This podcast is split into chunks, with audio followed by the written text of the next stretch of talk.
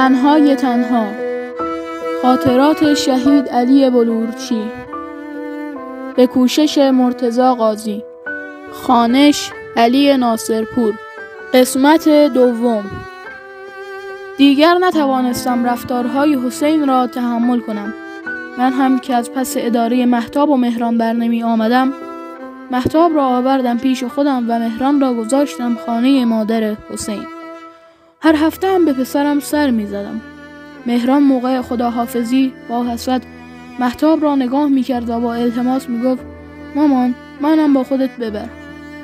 برایم سخت بود اما یک بار تا به التماسهایش را نیاوردم. دو سه روز بردمش پیش خودم. به یک روز نکشید مادرم از نگه داشتن بچه ها ناراحت شد.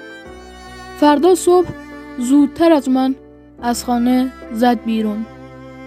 چند روز بعد دست بچه ها را گرفتم و رفتیم سر کار حسین. ما را که دید خشکش زد. گفتم این تو این بچه هات خرجی که نمیدی. حس مسئولیت هم که نداری. از این به بعد خودت می‌دونی با بچه هات بچه ها را گذاشتم و برگشتم خانه. حسین برادرش را واسطه کرد و امضا داد که از این ماه مقداری خرجی بدهد. می‌خواست بچه ها را از سرش باز کند. من باز هم قبول کردم و با بچه ها برگشتیم خانه. اما هیچ وقت پول خرجی به دستم نرسید. چون ماه تمام نشده خبر مرگش را برایم آوردم. وقتی شنیدم پاهایم سوس شد. با همه بدیها و آزار و اذیتش پدر بچه هایم که بود. آنها دوستش داشتند.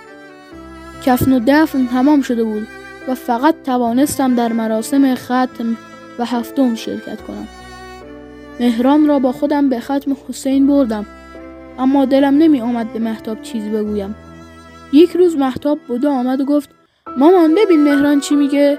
میگه بابا مرده یه چیزی بهش بگو دیگه.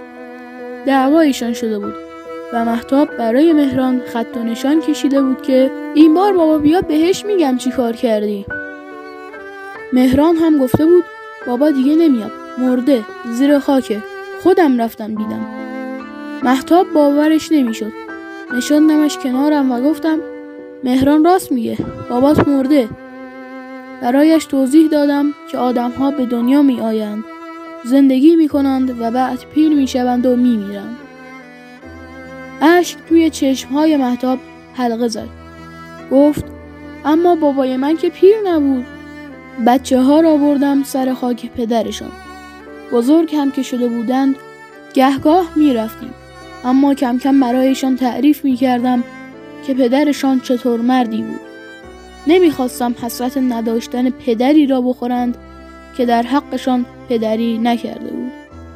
مهران که بزرگ شد گاهی وقتها می گفت که کاش پدر داشت. در دست نوشته هایش از حسرت نداشتن پدر نوشته بود. دوست داشت پدری داشته باشد که تربیت بچه هایش برایش مهم باشد.